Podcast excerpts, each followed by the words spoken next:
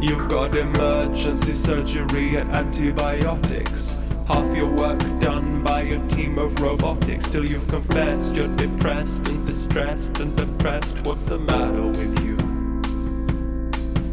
You can travel through the sky sitting down in a chair. Get a drink, eat a meal, and there's Wi-Fi up there. But at the slightest delay, you complain like it's the end of the world.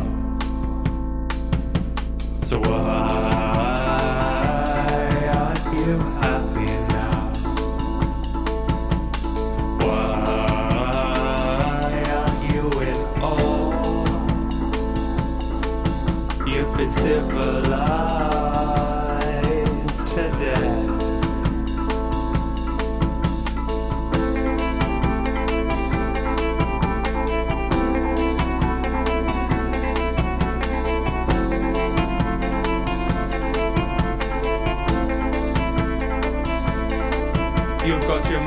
In a home, kids at child's care. You're working 7 days a week just to keep them there. You've been promised all your free time when you're retired.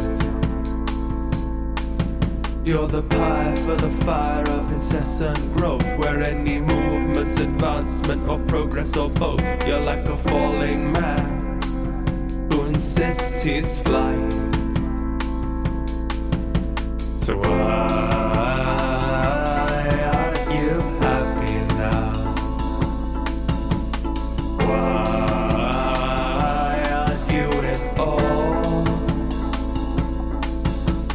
civilized to death.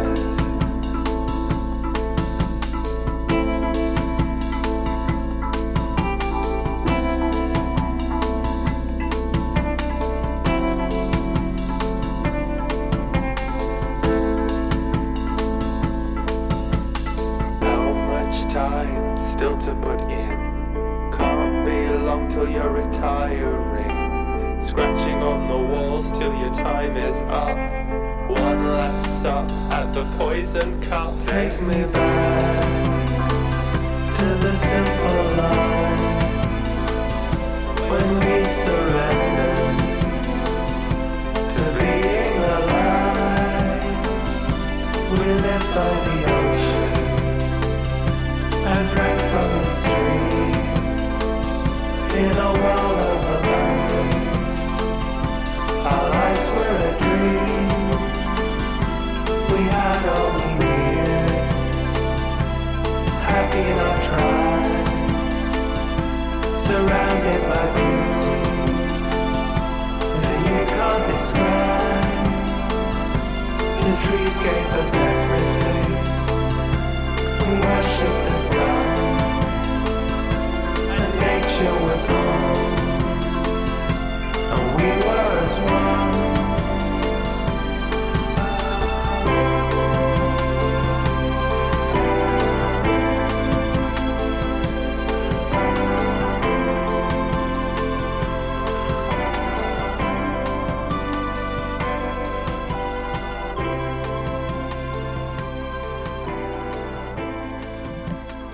Hello, everybody, from the land of smiles and sand flies and mosquitoes and heat rash.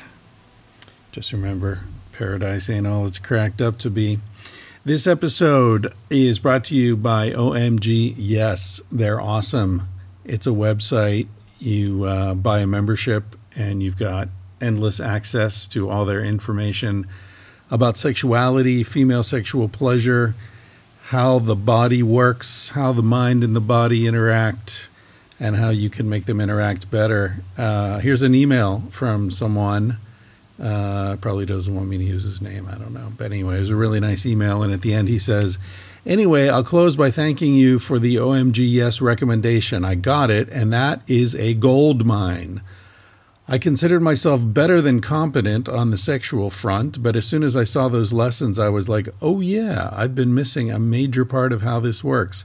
It was immediately obvious how much I had been over-focusing on certain aspects. Perhaps you get my meaning. Yeah, I get your meaning. Sexuality is easy to get confused with because men make the assumption that women think like men, and women make the assumption that men think like women. And of course we don't. In fact, not all men think like men, and not all women think like women. So there's another level of complication to think about. And we imagine that we're all responding to things in the way that the subject, the person, is responding, the observer is responding to things. And that's just not true. And in fact, sometimes we respond to things in ways that we don't understand. So how the hell is anyone else going to understand it? The point is, it's an endlessly fascinating and complex, nuanced topic. And OMGYes.com examines these issues with intelligence and depth and nuance and subtlety and humor. And definitely recommend it if you use, if you go to omgyes.com/Chris Ryan, you get 10% off your membership, which is a pretty darn good deal. All right, this Roma is about a lot of different things that I've been pondering recently. I promised some people on Reddit that I would address a subject that came up there. Somebody wrote it in, and of course it's all anonymous on Reddit, so I don't know if it was a guy or a woman or who it was, but I imagine it was a young guy. And he said, has anyone else gotten the feeling that Chris has kind of gone off the deep end lately as far as, the sky is falling, the world's about to end? Because my feeling, and I'm paraphrasing this guy, of course, I would read it, but I don't have internet where I'm recording this. It's all very complicated.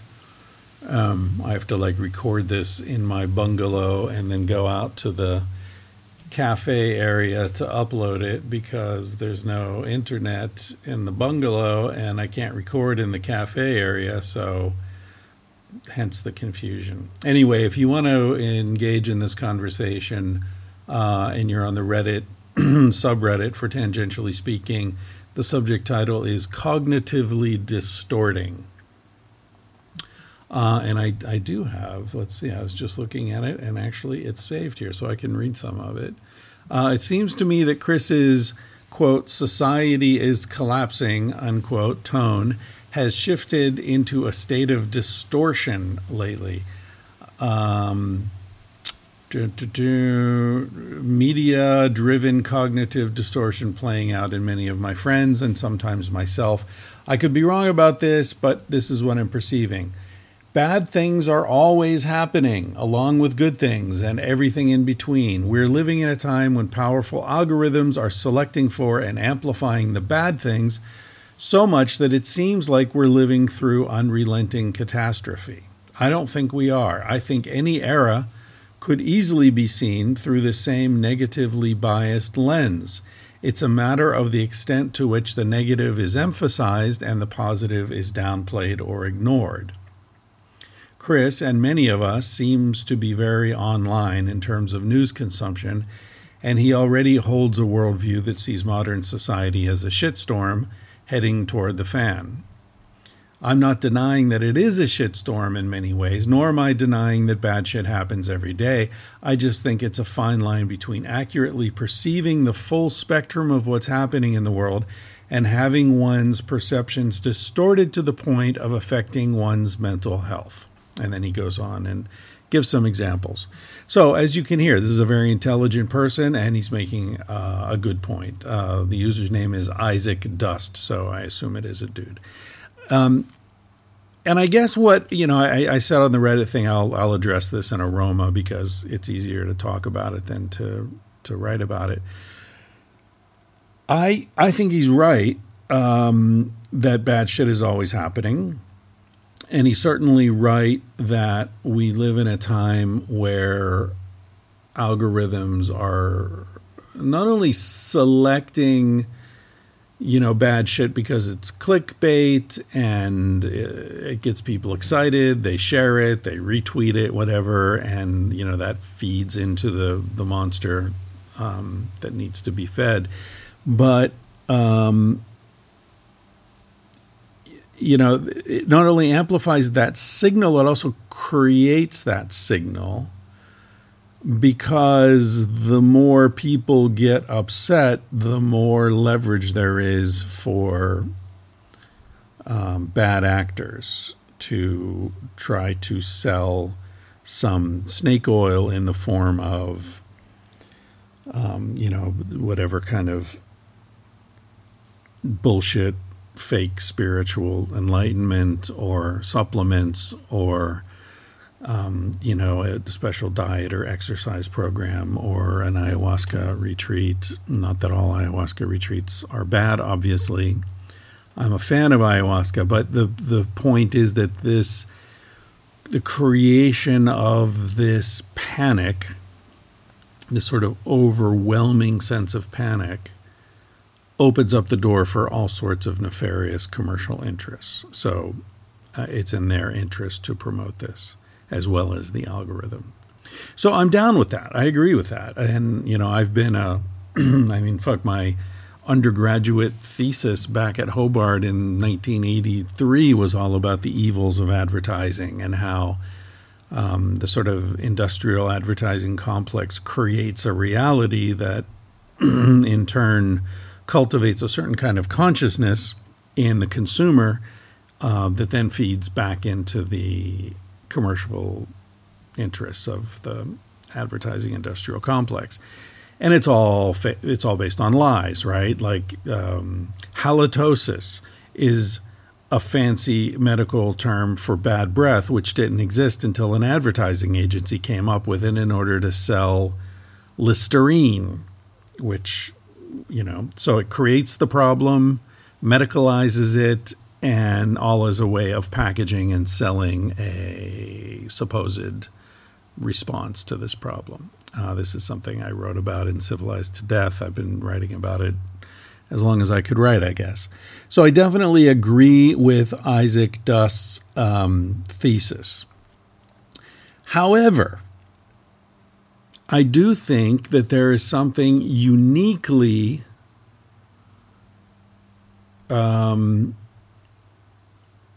horrible about the moment that we're living in. And I'm old enough to be able to compare this era to many eras that I lived through, right? So that doesn't mean that people older than you are always right or necessarily know more. I'm just saying that when it comes to something like this, where the argument is, oh, it's always been like this, older people have more perspective to say, actually, no. Actually, there are some things, that people always say, oh, it was better when I was young. Yeah, that's true. People probably always do that. But in some cases, it really was better when they were young. Somebody who responded to this, and there are like 40 responses, so it's a pretty vigorous, ongoing conversation. And I encourage you to engage and throw in your 2 cents on this. Somebody talked about how he was hanging out with a buddy. I guess they're in their 40s or something. They're sitting on the back porch having a beer, and one of them was like, hey, where are all the fireflies? And the other guy's like, yeah, that's true. Normally in the summer, when we were kids, there would be a million fireflies out here this time of day. And like, yeah, where'd they all go? And then a couple years later, he read an article about the great insect die-off and how, depending on the species, 40 to 70% of the insects are gone. They're gone. Where'd they all go? They're dead. They're gone. Monarch butterflies, gone. Many species of amphibians, gone. You don't hear the frogs croaking. And that's just when I was a kid. That's just, 50 years ago? Gone. Not to mention the fish in the ocean. Gone. Now, you can say, well, okay, but there's been species depletion going on for a long time. And that's true, but it's accelerated exponentially in the last couple of decades. And there have been great extinctions in the past, I think 5, when meteors hit the earth or massive volcanoes exploded and covered the earth in ash and The vast majority of the species went extinct in a matter of weeks. Yeah, that's happened in the past. But if we're comparing what's happening now to those events, then holy fuck. Okay? This isn't just a generational thing. This is like a holy fuck thing. And that's not the only metric.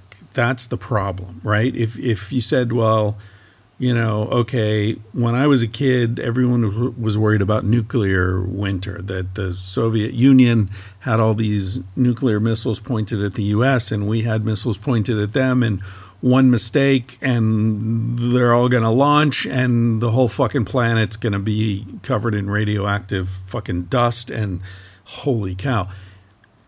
That was bad. No doubt that was bad. But that was one thing. That was one piece of shit headed toward the fan, potentially going to hit it and splatter everything. That was one. Now we've got species extinction. We've got sea level that could go up as much as, they're talking about 30 feet in the next 5 or 10 years. If this ice shelf that I talked about an episode or two back disintegrates, which it is in the process of doing, you're talking about Miami underwater, Florida, all of Florida underwater. You're talking about Bangladesh, 100 million people, either dead or desperately streaming into Myanmar, China, and India on their borders. You're talking about probably half the islands in Indonesia, thousands of islands going underwater. You're talking about, I don't know how many islands in the Pacific. You're talking about the San Francisco Bay Area. You're talking about the Mediterranean. You're talking about massive cities all over the world being literally inundated. Then you've got COVID. Okay, COVID seems like with this Omicron thing, it's sort of starting to fade out. It's not a big deal. Unless you're very unhealthy, it seems like this latest version isn't really going to fuck you up. And by the way, I've changed my position on masking at this point. I still believe that at the time that last time I talked about this, it was important and considerate. And but at this point, it's starting to feel like, what the hell? Unless you're extremely vulnerable and can't get vaccinated for some reason, I don't really see the point. But that's another topic. But you've got that. You've got political collapse in the United States where you've got one party saying, we're going to steal the next election, see if you can stop us, and the other party stumbling around drunkenly, incompetently, unable to do anything about it. There's a lot of shit going on. There are a lot of different turds flying toward our collective fan. So I think that's the difference, okay? The underlying argument, there's always been something bad happening, there's always been something good happening, and technology is just directing us toward the negative now. Yes, I agree, but I also think that there is much, much, much more life-threatening, civilizational-threatening stuff going on than certainly in my lifetime, and I would say quite possibly since the dawn of civilization. Of course, it depends on where you are, right? If you were a North American native when the Europeans arrived and smallpox spread throughout the Americas, killing 80% of the people alive, that would have been an extinction level event from your perspective. But it wasn't a global event. And, so as I argued in Civilized to Death, yes, every civilization has collapsed, but those have all been regional collapses. There's been hinterlands to wander off into when shit went down in Tikal or in Peru or in ancient Greece or Mesopotamia. There were places to flee into that weren't affected by that collapse. There won't be anywhere to flee into in the next one. And that's what's really frightening. Now, having said all that, there's another layer to this. I've been thinking about the expression, it's always darkest before the dawn. And of course, being a literal-minded guy, the first thing that comes to mind is, well, that's not really true. It's not really darkest before the dawn, because just before the dawn, the sun's already coming up. So you have sort of a dusk situation, an anti-dusk. So the sun's just below the horizon, so it's not darkest. And then there's the question of the moon. I mean, it depends what phase the moon is in. I remember first time I went to Death Valley, my buddy Doug said, okay, we should go a week after the full moon in November. That's the time to go. And he had been there a bunch of times. And the reason was that a week after the full moon, the first, 3 or 4 hours after sunset, there's no moon. So you get intense darkness, which is really cool in Death Valley. You get all the stars. And then the moon comes up at, midnight or whatever it is. And then you get moonlight. So that's really cool. So in that case, it's darkest 6 hours before the dawn. So when someone says it's always darkest before the dawn, just tell them to fuck off. That's bullshit. But anyway, the point of the expression is things get worse before they get better. Things don't start to get better until they're really fucking bad. It's like the thing that, they say in addiction treatment programs, like the person has to hit rock bottom. They have to lose their job. They have to lose their marriage. They have to lose everything. Their life has to be in a state of total 100% collapse before they will be motivated enough to make radical changes in the way they live.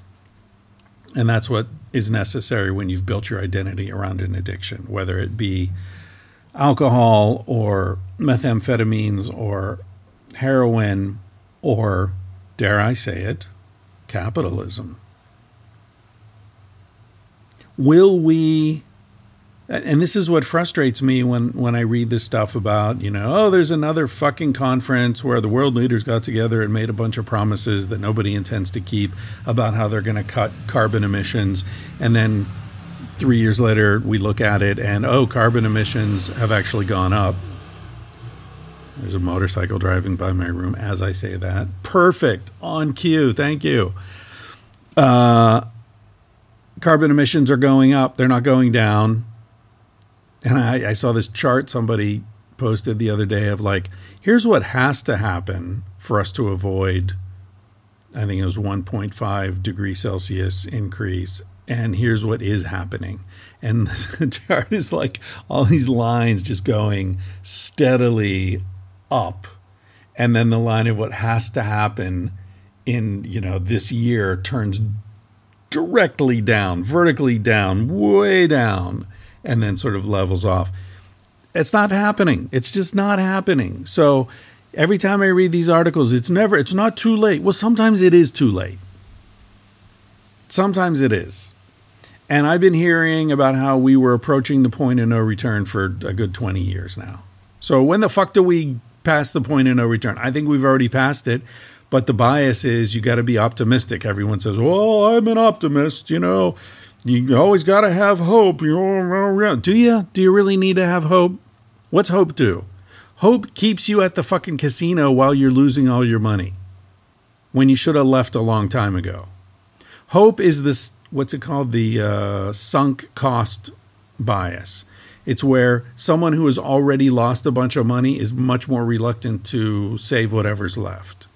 So you own a stock and it's plummeting. You own Bitcoin. It's dropping like a stone. You don't want to sell now. They don't want to sell now. They would have sold when it was at 60, but now it's at 40.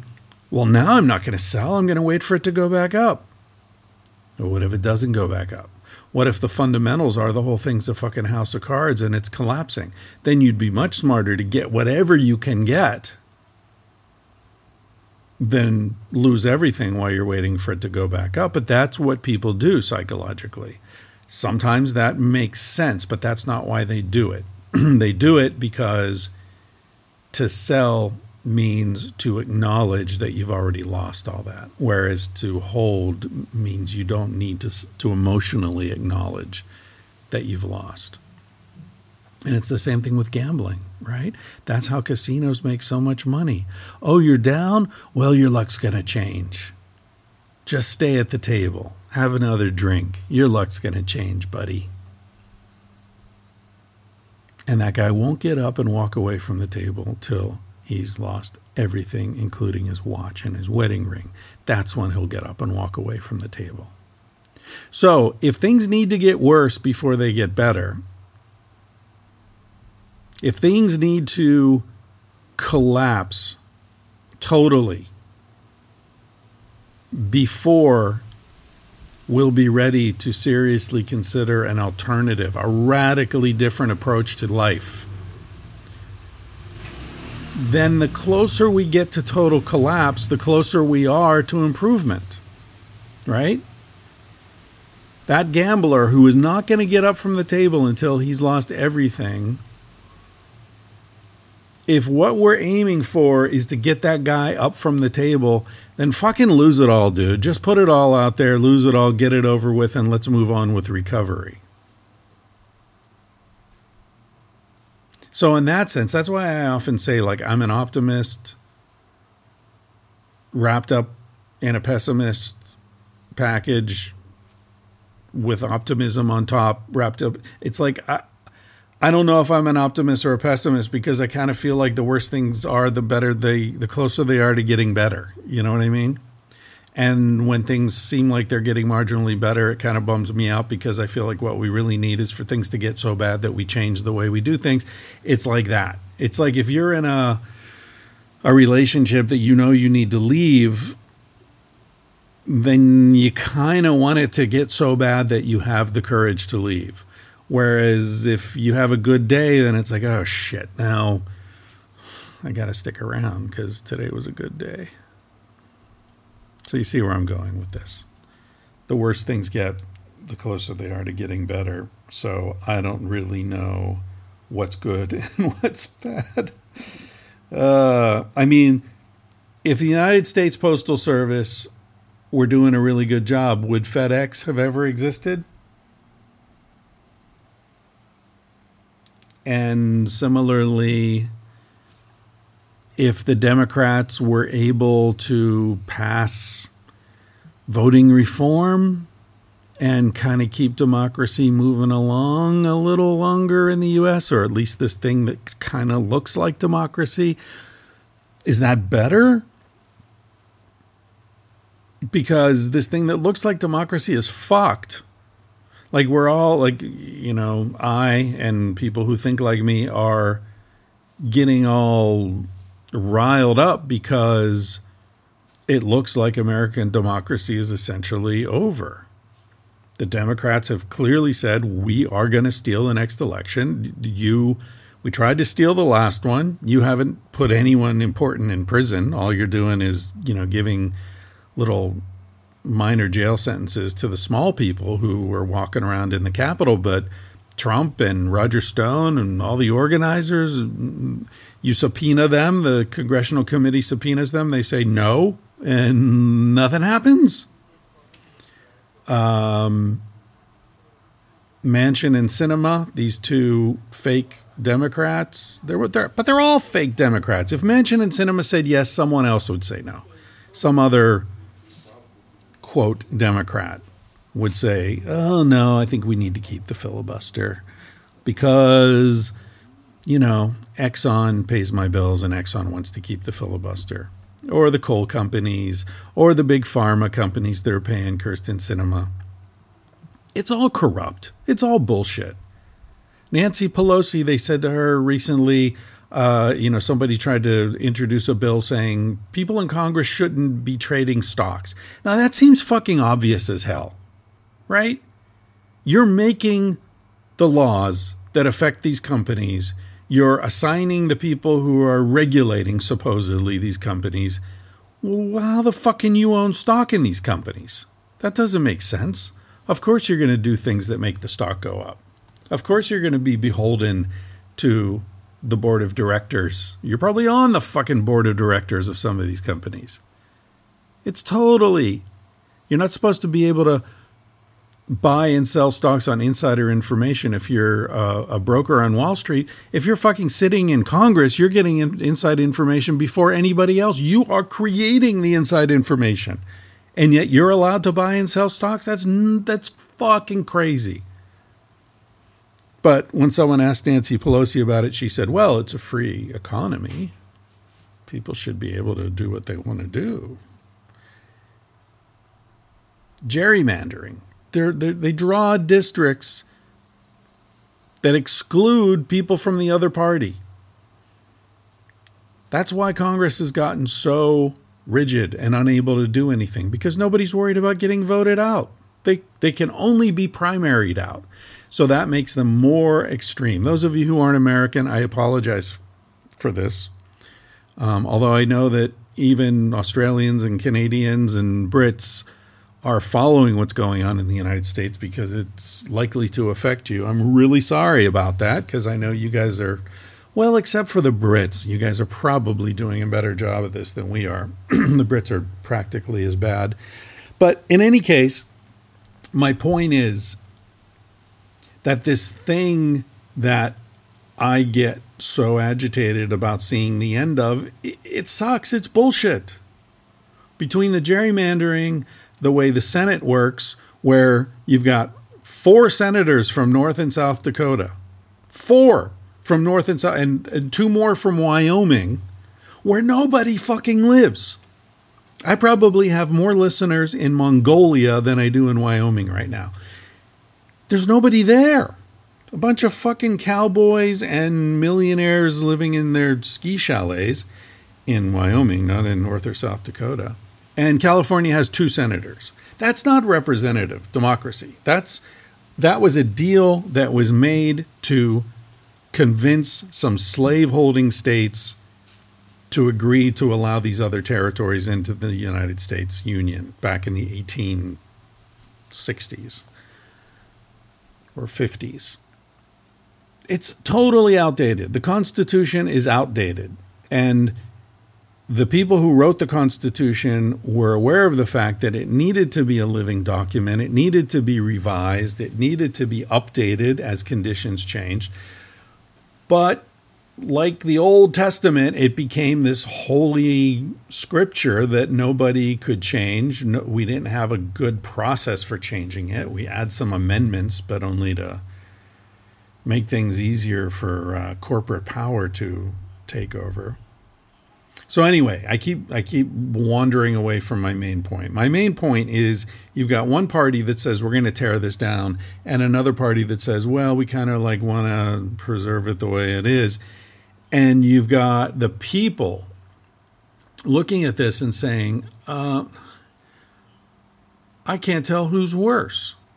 The people who want to preserve this decrepit building, termite infested, windows falling out, the toilets backing up.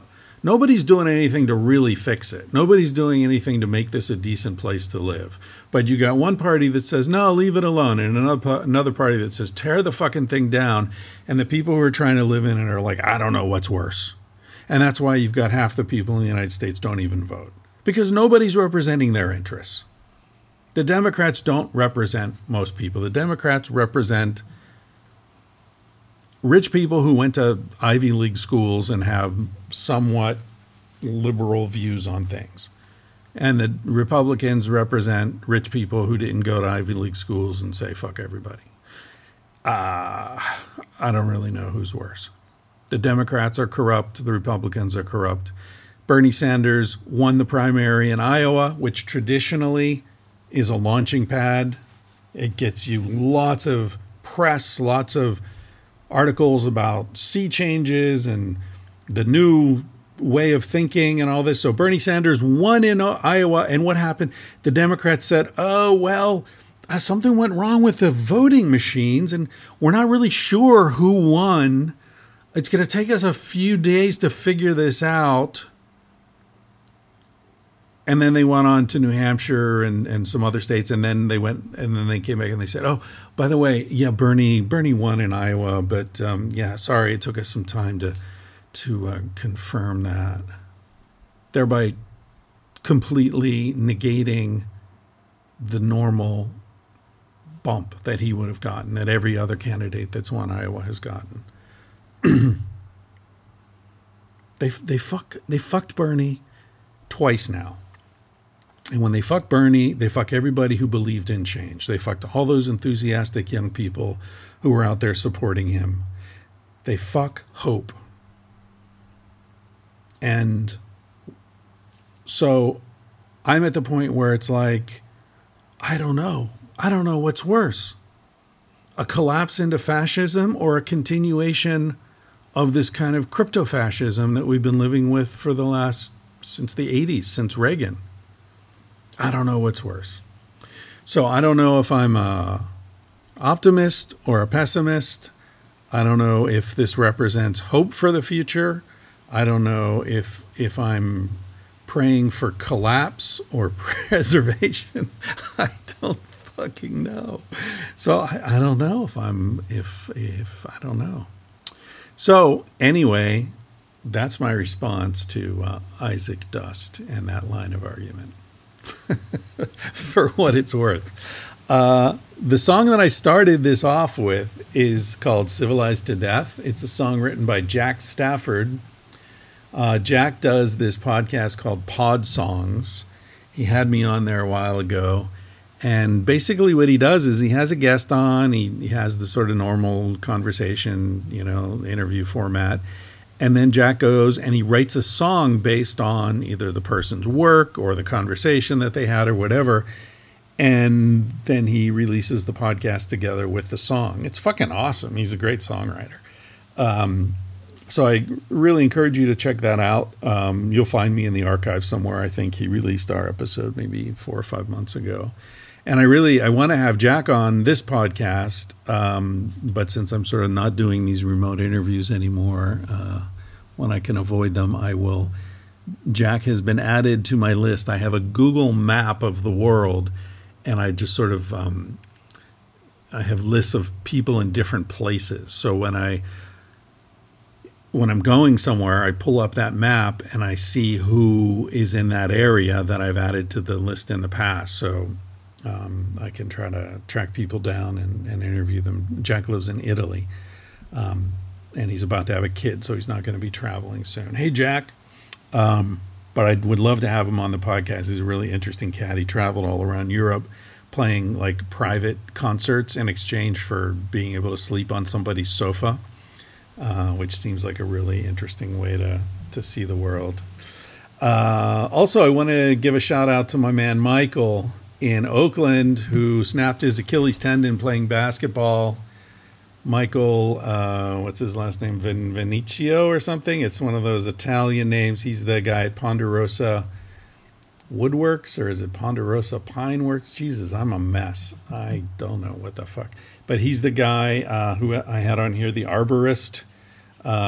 Super good guy, good friend of mine, and I should know his Twitter handle or his Instagram. Ponderosa Millworks, I think is what it is. Anyway, Michael's laid up for a couple of months while his Achilles tendon heals. And when I think about being laid up for a couple of months, it sounds kind of luxurious to me. It sounds like pretty much what I'm doing most of the time. So it's not a big deal. I just get a hammock and I lie back and listen to some podcasts and read some books and, watch some movies. But Michael's not that kind of guy. Michael's a guy who likes to move, get shit done, cut down some trees, cut them down, cut them up. He's a mover and a shaker. So no doubt Michael is suffering with all this luxurious relaxation. So Michael, sending you lots of love. All right, I'm going to end this. What am I going to play? I'm going to play a tune that I love. I've loved since I was a kid. And I don't know, it might strike you as kind of cheesy. It's definitely out of cheese. There's a cheese quotient to it, but cheese is good. It's Gordon Lightfoot, who's got one of the greatest voices ever. One of our beloved Canadian brothers. And the song is about memory, about people he's loved in his past, he's thinking about now. It's the kind of song that resonates with a guy pushing 60, as I am. It's called Carefree Highway. Hope you enjoyed as much as I do. Thank you for listening. Don't forget to check out omgyes.com/Chris Ryan. Get 10% off. And you can answer all your questions about sexuality, female pleasure. They've got a new season out now. I believe it's already out. If not, it's about to be, which is about sex toys. I went in there and I looked at, there's a section on squirting. And because that's one of the questions that people always ask me, like, what's going on with that? Is that real? Is it pee? Do all women do it? Can all women do it? I mean, does it feel good? Is it a super orgasm, or is it just a sort of a byproduct? What's going on? And I spent 45 minutes watching some videos, reading some stuff, and I'm not going to tell you what I learned. I'm encouraging you to go and find it yourself, because they explain it much better than I can. omgyes.com/Chris Ryan for 10% off. This is Gordon Lightfoot. No one has ever made that segue before from squirting to Gordon Lightfoot. I'm sure of it. Thanks for listening. I'll talk to you again soon. Bye-bye. Picking up the pieces of my sweet shattered dream. I wonder how the old folks are tonight. Her name was Anne, and I'll be damned if I recall her face. She left me not knowing what to do. Carefree highway, let me slip away on you.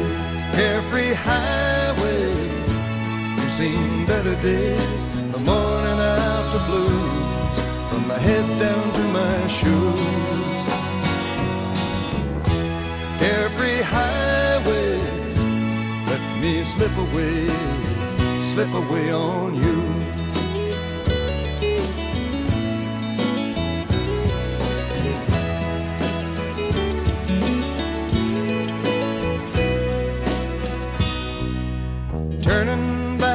Pages to the times I love best.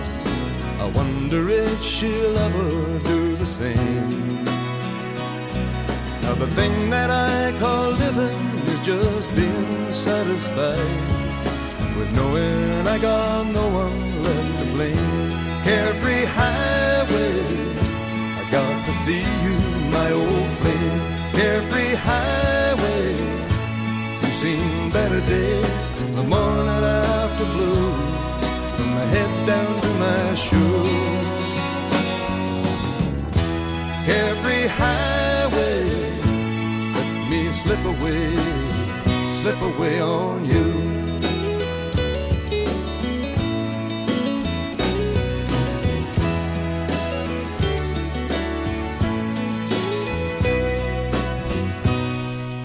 Searching through the fragments of my dream shattered sleep, I wonder if the years have closed her mind. I guess it must be wanderlust or trying to get free from the good old faithful feeling we once knew. Carefree highway, let me slip away on you. Carefree highway, seen the better days, the morning after blues, from my head down to my shoes. Every highway, let me slip away on you. Let me slip away on you. Every highway, I got to see you, my old flame. Every highway, seen better days, the morning after blue, from my head down to my shoes. Every highway, let me slip away on you.